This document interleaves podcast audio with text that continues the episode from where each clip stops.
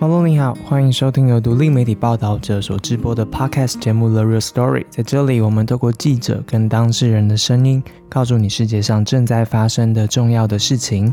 许多人可能因为前一阵子的一部影集《火神的眼泪》，对消防员的工作有了进一步的了解，知道他们可能要负责救难，包括山难、海难，然后要做紧急救护，还有救灾、火灾这些。但是在 COVID-19 的疫情开始之后呢，他们的工作有了更多的改变。如果你回去看过去一阵子的新闻的话，你会看到在美国迈阿密消防员在倒塌的大楼现场救难的时候，却有至少六名的消防员在救援的过程当中确诊。或是你会看到消防员工作权益促进会在台湾过去几个月来，因为台湾确诊案例快速的上升的时候，促进会一直提出一些关于防疫物资是否不足、执行时间的规定，或是台湾各地方的资源跟规定是不是不一样的这一些监督跟督促，还有提醒。其实因为疫情的关系，消防员的工作真的变得更加的困难了。作为运送确诊个案或是疑似确诊个案的防疫第一线。他们的工作到底是怎么进行的呢？他们会不会担心自己染疫不敢回家？他们在载送民众的过程当中，会感受到什么样子的压力，或看到什么样子的人性？这些其实都是我们没有办法想象的。报道者在过去二零二零年的时候，其实做过相关的影音的报道。那今天呢，我们要直接听见来自第一线的他们的声音。我们邀请到新北市消防局第一大队防疫分队西昆分队的两位消防员，来告诉我们他们的生活。他们分别是西昆分队的洪伟杰以及小队长吴伟伦。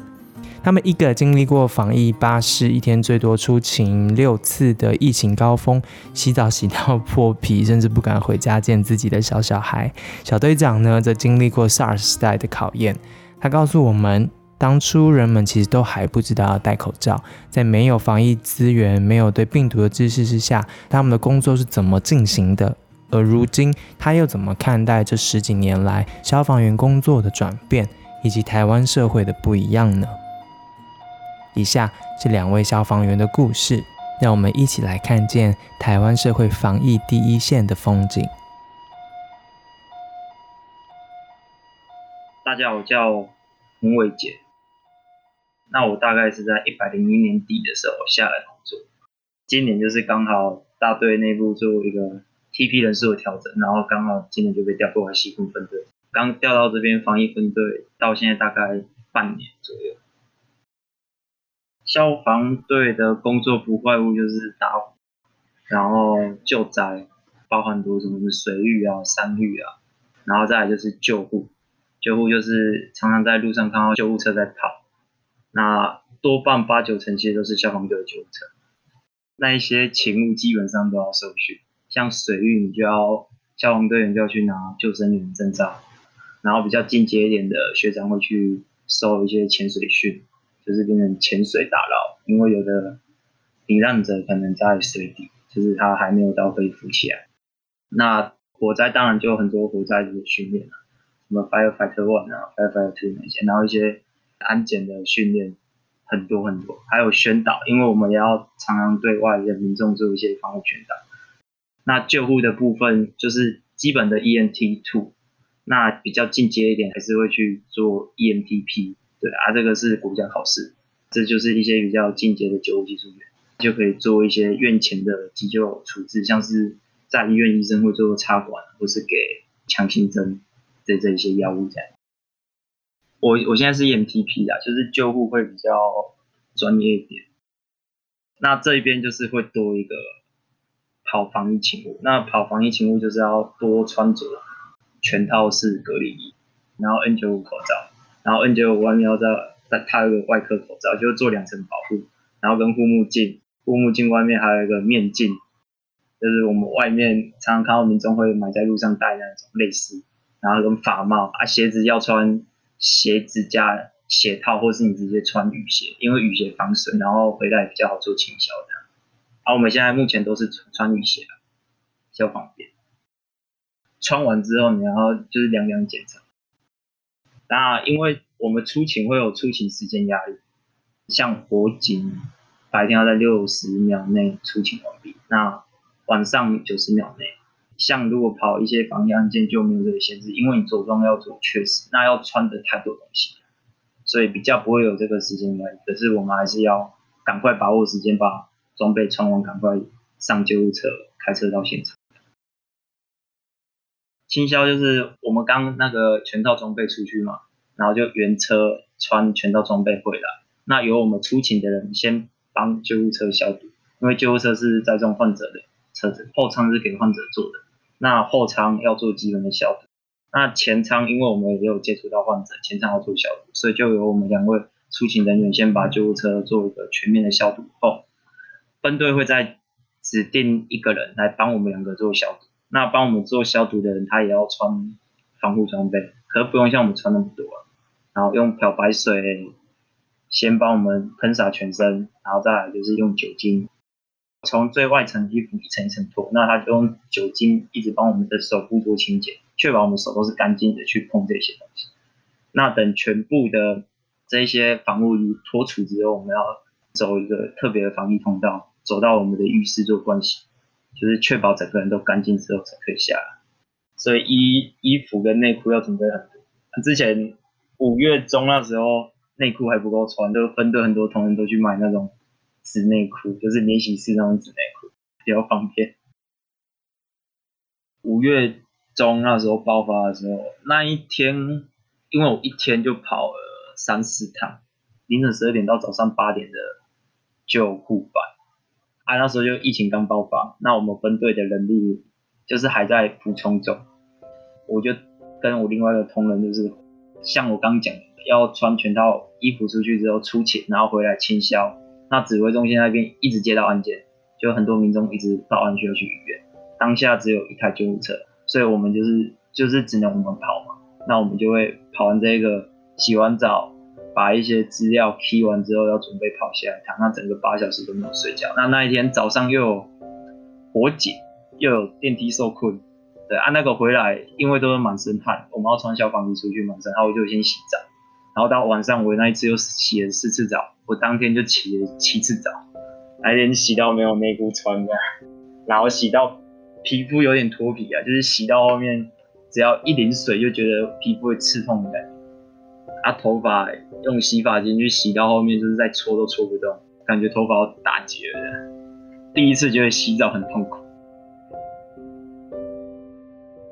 洪伟杰其实年纪不大，他才刚三十，才跟太太有了一个小宝贝。虽然口气里满是坦荡，但我实在很难想象他们刚开始做疫情勤务时的心情。难道他们都不会害怕吗？他们的家人应该也蛮担心的吧？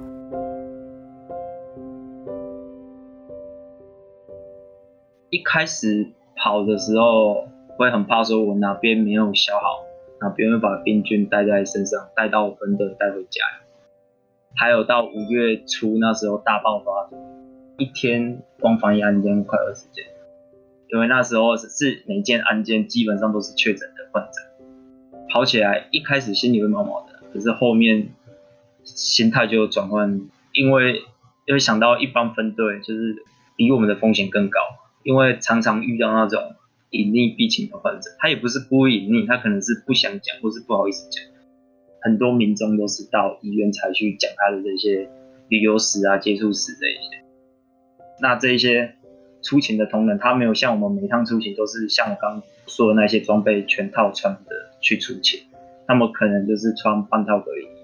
那他们当然接触的风险、难易的风险会比我们相对更高，所以。之后调到这些分队，这些案件跑久，我觉得自己相对于其他分队的学长可能比较安全一点。我家人也蛮紧张的，就像我老婆，年初刚调过来，他还不知道这个分队的性质。那到五月那时候，这个案件跑多了，我也是，就是也是跟他讲，工作内容就是有变的。那也是像刚刚这样，就是慢慢安抚他，或是。跟他解释说，我的装备其实是够的，大家慢慢的就是又比较放心一点。可是回家还是会做小，像我回家前可能会在分队先洗澡，洗完澡之后回家还是要换一套衣服，然后门口就会用酒精啊、漂白水啊先泡好，就是鞋子弄一下，就是很怕把病毒带回家，传染给小孩。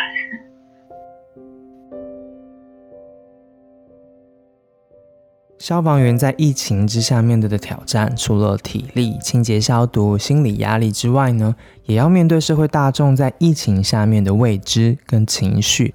不知道大家有没有看过网络上的一些影片？穿着防护衣的救护员出现的时候呢，现场民众总是一片紧张跟哗然。他们有的会拿起手机来一直拍，邻居们还互相打听是谁确诊了。伟杰面对到的情况。他是在穿着全副装备接送确诊个案的时候，来面对这一些来自民众的反应的。伟杰说，不管是确诊的民众还是围观的民众，每一个人的状况，每一次的接送状况都很不相同，民众的反应有很多种。我请他提供给我们一些建议，看到他们在执行勤务，或是未来万一我们需要他们接送的时候，我们应该注意些什么呢？可能就是我们到你们家接你的时候，你就是不要说还在那边慢慢来，因为我们会尽量让患者不要铺在室外，就是跟别人接触的的机会，所以基本上我们都会到达他家之后才会打电话给他，请他下来，下来楼下上车的。啊，有的患者可能你到了打给他之后，他还过了半小时才下楼，如果说行动不便，那就没话讲。可是有的就是还要准备很多包，那个行李箱里面两个提袋，感觉要去度假那种感觉。对啊，如果你要整理那么多东西，你可以先整理好。对啊，有的可能就是等我们到你家，可能才在收。我之前有遇到一个，就是到了，他说我还在吃饭，你可以等我吃完再来。可是我已经到你家楼下了。好，没关系，我等你尽快这样。因为穿着那个真的蛮累蛮热的，尤其是在暴汗下更容易疲累。之前跟我跟我同事都热衰竭，就是刚好我们那一趟出勤的。那时候我们是跑防疫巴士案件，就那时候可能双北检疫所或是可以收治的医院已经很满，然后收治量也没那么高，那那时候用巴士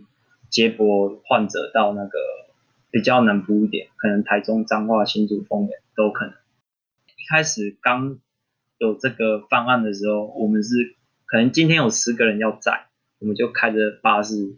很像就是接驳车这样开到你家，第一个人他家到了，然后打电话给他请他下来，然后再开着巴士到第二个人家里打电话给他请他下来。那时候患者就是像我刚刚讲，呃，十分钟才下楼，二十分钟才下楼。因为我们巴士没办法进到巷子里面，那我们就要穿着全套防护衣走到他家门口，走到那边等他下来之后，再带他走到巴士上面，然后就接下一个还是一样的步骤，他就一直走，一直走，一直晒太阳。然后巴士其实在市区行驶，没什么风，就很闷热，而且我们是穿两层，就有两层防护衣，你穿就是你们穿着雨衣包着密不透风这样，那种感觉是这样，那个很难很难受啊。然后我们就大概接到第六个跟第七个患者的时候，就头开始晕，就是感觉没办法再到检疫所。然后那时候先有跟我们上级反映的，那他那时候说没关系，你就先继续接患者，然后再帮我们调配人力这样。那我们就继续接，再接两三个之后真的受不了了。然后刚好我们支援的人到，我们就跟他交换。那车上其实也有患者，其实也受不了，然后他就突然决定不去检疫所，他又要回家。那我们又要想办法把他载他到回家。那我们就跟接替的同仁，就是他们开了救护车来，那我们就刚好开他，他们开来救护车送他回家。那接替的同仁就坐上我们原本坐的巴士陪他们其他的患者去检疫所。那我们载这个患者回家之后，再去回到分队休息。那其实我们回到分队，其实基本上都脱水，就想要就是赶快喝水啊，然后喝舒跑的。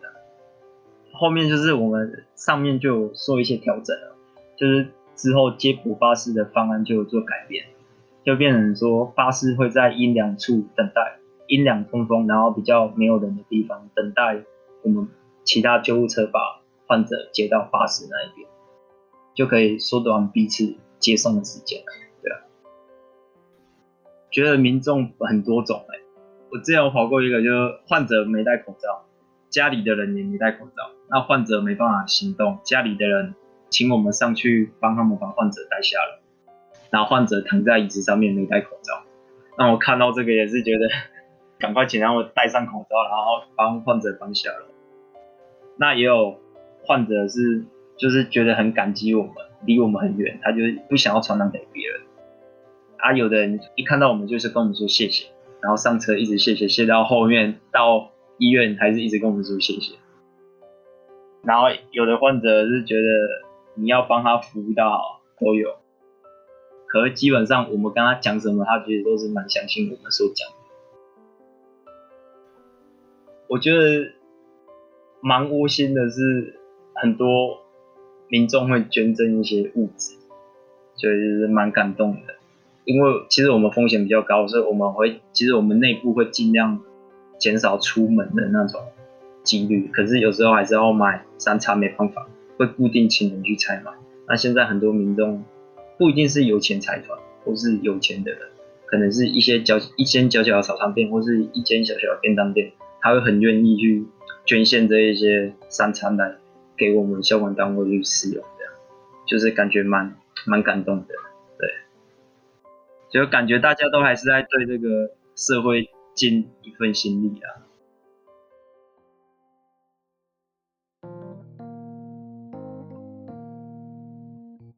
接下来第二位接受我们采访的是新北市消防局第一大队防疫分队西昆分队的小队长吴伟伦。小队长告诉我们，在分队被指定为专责防疫的分队之后，从空间上动线的安排到硬体设备的添购、人员的增补，整个分队做了很多的努力，也提升了防疫的量能。曾经经历过 SARS 的他，在带领这三十几个年轻队员的时候，有时候他用妈妈的心情来形容自己，有时候也看到当时紧张的自己的样子。两场疫情都站在第一线的他，看到了台湾怎么从不知道敌人是谁，连口罩都没有的那个年代，一路进化到我们现在这个样子。呃，我叫吴伟伦，那九十年毕业，目前工作二十年，来到西昆分队的是三年半。从事的是一般的呃干部的一个工作，那平常除了队伍的运作协助之外，还有就是勤务表的编排，还有一些督导跟协助的业务。我们其实从去年开始，就是被我们大队部指定为板桥区的呃防疫分队，在今年五月十几号。呃，开启三级警戒之前，其实我们都一直有在执行先前零星的这一些啊防疫的案件的一个部分工作的内容，其实呃并没有所谓的太增加，一直到今年的五月三级警戒开设之后，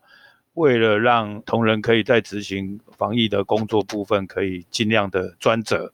好，所以我们第一个部分就停止了。其他的这一些包含安检啦、哦辖区的这一些水源查查等常规性的消防工作之外，再来就是呃火灾的部分，我们也呃不做其他辖区的这个部分，目的也是希望能够让呃同仁在执行防疫案件的时候，其实都可以尽量的专注哦。再来就是也避免同仁在执行其他类似的勤务的时候造成感染的风险等等。因为我本身在九十年刚下分队之后，其实我本身是有经历过呃 SARS，呃，我们是讲说，如果以整个 SARS 的一个感染的状况跟这个这次新冠肺炎的状况，呃，我个人的感受是其实是非常的不一样的。因为当 SARS 那时候在爆发的时候，套一句比较通俗的说法，我们并不知道敌人是谁。但是这一次从去年的二月一直到现在，我们都很清楚叫做新冠肺炎，哦，那呃它的传染途径是什么？它的感染的状况是什么？第二个比较大的一个差异就是说，我们在消防队在面临这种啊所谓的容易传染的这种大型的一种感染疾病的时候，SARS 那一段时间，其实相对的个人防护装备以及车辆的部分是比较欠缺的。SARS 那段时间，其实开始疫情，整个被台湾人关注，大概就是和平医院封院开始。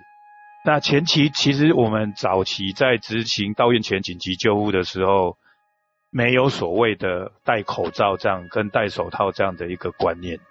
那一直到有开始有陆陆续续有呃口罩来的时候，那时候也根本也不知道有什么叫做 N95，那 N95 的防护的用意跟防护的功能跟效益到底是什么，其实也都不是的很清楚。所以就是因为这样子，等于我们是用很基本的一个装备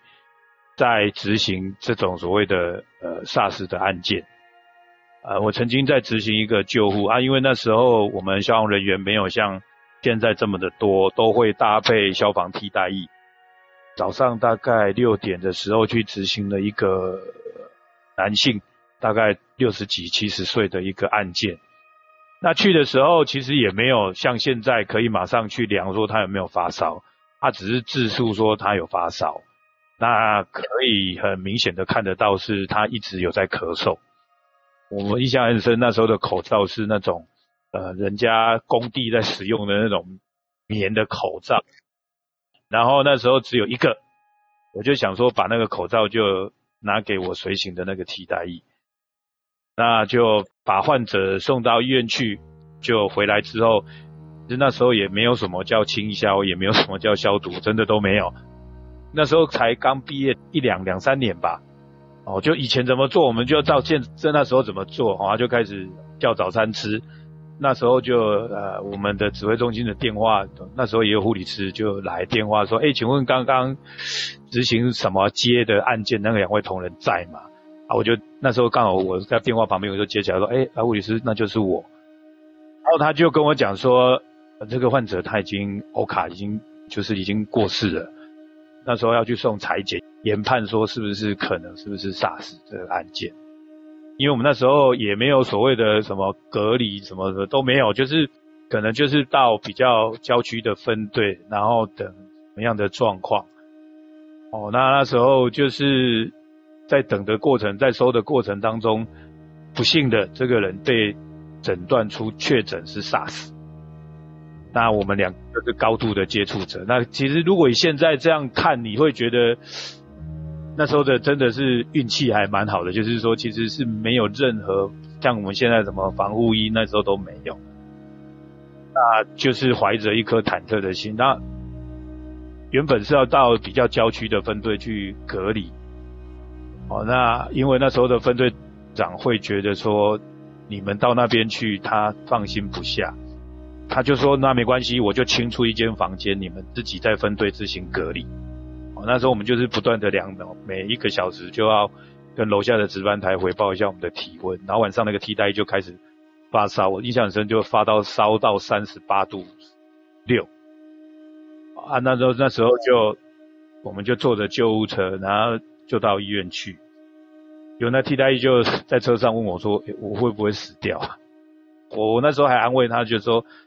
那我们到医院去嘛，交给医生，医生会给我们好的处置这样子。”那时候运气真的算还不错啦，就是后来到医院去做相关的检查之后，我也没有确诊。那那个阿兵哥也不是因为 SARS 这个被感染，那我们就再分队就被隔离。SARS 那段时间其实到中后期之后，指引才慢慢的出来，包含个人防护装备的一些相关的规定。但是这一次新冠肺炎可能是因为先前台湾其实有经历过 SARS。那我们工作的内容其实都已经有相当的一个基础、完整的一个一套的一个做法，不管是防护衣哦，然后再来就是哦口罩哦 N95 盖护目镜哦，包含执行完毕回来的这一些清消的东西，跟我们那时候相对比 SARS 的时候是其实是进步非常非常非常的多。虽然在知识、流程、设备上，台湾的防疫能力进步了不少，但是今年五月开始突然快速增加的确诊案例，还是让新北市的他们面临了不少的挑战跟压力。虽然现在情况已经改善了，但回忆当时，还是听得见第一线的紧张跟危险。作为小队长的他，有他关心同仁的方式。那至于说像我们干部的部分，就是。那时候开始爆发的时候，每一天的这样的案例，其实到好几百例的时候，平时的这一些接送之外，其实我们那时候又增加了很多民众要送往依照 CDC 规定送往的，比如说隔离所，呃，我们最远最远曾经送到嘉义，一趟往返就是大概都是五六个小时。这五六个小时，同仁是不能把防护衣脱下来，也不能喝水，在车上也不能开冷气。好，所以其实相对而言是相当的辛苦。哦，那。我们干部其实做的大概的规定就是，我们分队有三位小干部，那我们大概一致的认为就是说，呃，让同仁在呃勤务上面调配的时候，能够不要连续性的出勤哦，因为其实连续性的出勤，第一个精神状况可能会不好，就容易增加感染的危险。好，再来就是说，针对呃同仁平时执勤的状况，我们要呃。有点像妈妈这样子关心他们，呃，有没有吃饭啦？哦，会不会太累啦？哦，然后物资让他们可以充足。哦，其实也实不相瞒，我们在执行的过程当中，也有陆陆续续有几个同仁发烧，或者是不舒服。那其实当他们自己跑去做快筛的时候，说真的，那一段时间当报告还没出来的时候，其实压力是还蛮大的啦。在这段过程当中，其实结果都是好的，快筛出来都是阴性。那如果说万一像我们新北市交通局也曾经有发生分队的同仁确诊，那其实对我们这些干部而言，我们的压力是来自于说二三十几位的同仁代表二三十个家庭，那这一些的小朋友有的二十几岁，有的三十几岁，啊，有的是刚当孩子的爸爸。那其实他们在执行的出勤，其实最后我们都必须要让他们可以放假的时候可以回到家里去照顾小孩。对干部而言，那种压力是在于此啦。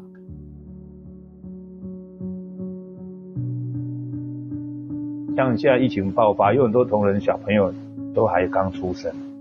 有的都不回家，是或者是把小朋友就送到可能是岳父岳母那边。然后我有些时候跟我们队里的同仁讲，你听他讲会觉得心里酸酸的，就说：“哎呀，我就在关心他说，哇，你女儿现在，他女儿好像还出生还不到一岁多一点点吧，就是说啊，就看视讯啊，啊，不然就是偷偷的跑去看他，啊，就不敢给他抱，就远远的看。你就觉得说，其实听起来会觉得他们蛮伟大的。当疫情来的时候，这样子一天七八件，然后巴士两三趟的时候。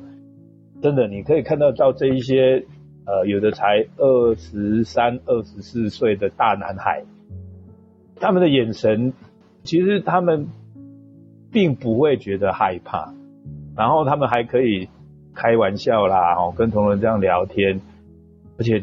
从来没有听到他们抱怨。啊，像我们现在，因为我们分队的案子都是由我们干部来做第一阶段，然后指派谁的时候。有些时候我问他说啊你会不会累？有些时候凌晨两三点你就听他在那边淡淡跟你讲说没关系啦，我不出，接下来可能再出，啊就反正辛苦也是辛苦一阵。你可以从他的背影当中看起来是勇敢的啦，听起来会蛮感动的啦。啊，我觉得可能也是我们消防人员的天性，是大家都很清楚的知道，就是说这就是我们的工作职。就像我那一天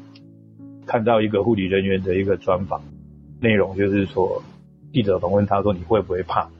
那护理人员讲说，我也会怕，只是我没有时间怕。我相信我们同仁应该也会有这种感觉，就是他们也会怕，只是他们没有时间怕。我都会常跟我们同仁讲，就是说，这这就是你们我们消防人员身上的一个徽章啊，因为等到有一天你可能。十年过后，你回过来，你有学弟，或者是你可以跟儿子的时候，你就可以跟你的晚辈或者是你的小孩讲说，其实爸爸在执行过程当中有什么样的部分。我觉得同仁他们都是用很正向、很、很、很健康的态度来看。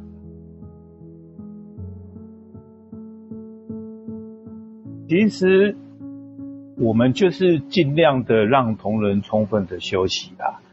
除了你必须要出勤之外，其他的时候我们就尽量的让同仁休息。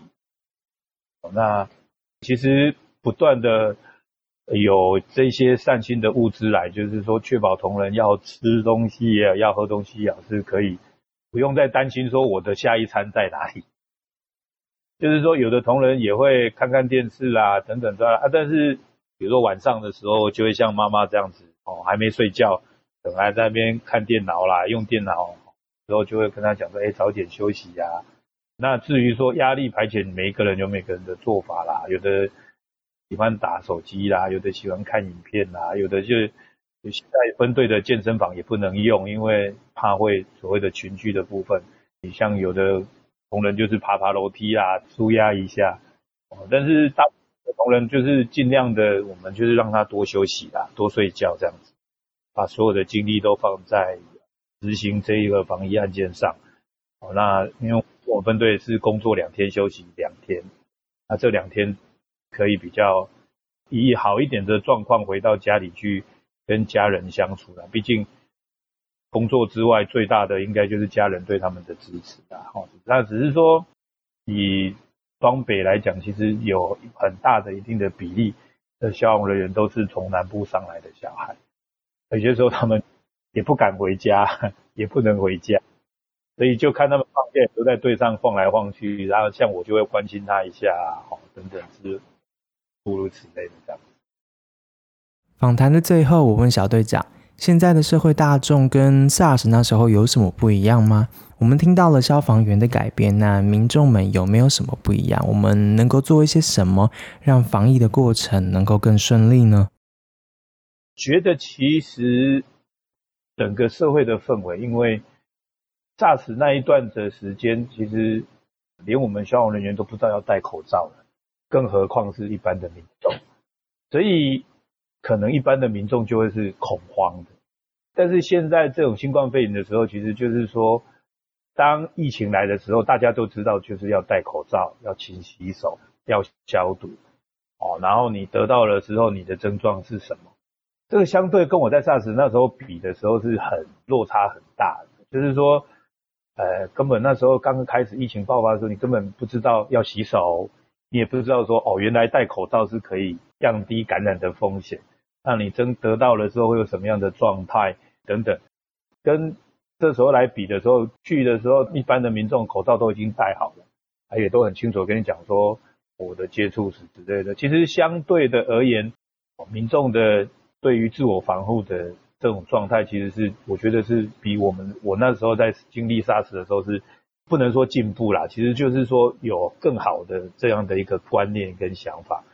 那因为民众有更好的观念跟想法的时候，对我们这样的执行防疫的案件来讲，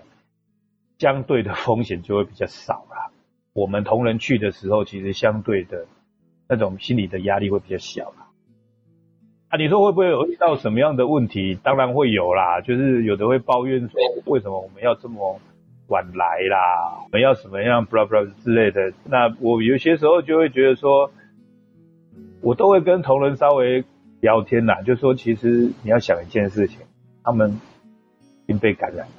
他一定是会恐慌，一定都会不舒服，都会不开心，然后都还要收拾行李，要跟着我们的车到检疫所或防疫旅馆，都是必须要离开他的家人好几天。其实相对。种心情的不安跟恐慌一定会有，那我们就是适当的给予他支持哦，然后适当的给予他协助，啊，多包容一点。其实我们的消防同仁，就是各位听众，如果你们有看《火神的眼泪》，其实我们对于这种所谓的民众的容忍度都是非常非常的高的啦。其实就是要跟各位听众讲，就是我们来是要帮你的，哦，你有什么问题？可以放心的跟我们讲啊，我们一定会找到好的方式，把你送到好的医院哦，让你去接受好的治疗。但是如果你给我们隐匿疫情或者是什么样的状况，你早跟我们讲，是一步错，步步错。其实很多时候你就想说，我们消防人员来是来帮你的，那我们也是别人的爸爸，我们也是别人的孩子，我们家里自己也有小孩。啊有些时候，我们也知道您得了这样的一个新冠肺炎之后，我也知道你们是不愿意，也很难过。但是就是说，大家面对这样的疫情不断的，呃，也看不到结束的尽头的时候，真的，我们是来帮你的啊！有什么问题，也请你放心的交给我们，我们都会给予你们适当的呃协助。然后最后就是多给我们鼓励，我们也会多给你们一些支持，那让我们一起勇敢的来度过这样的一个疫情。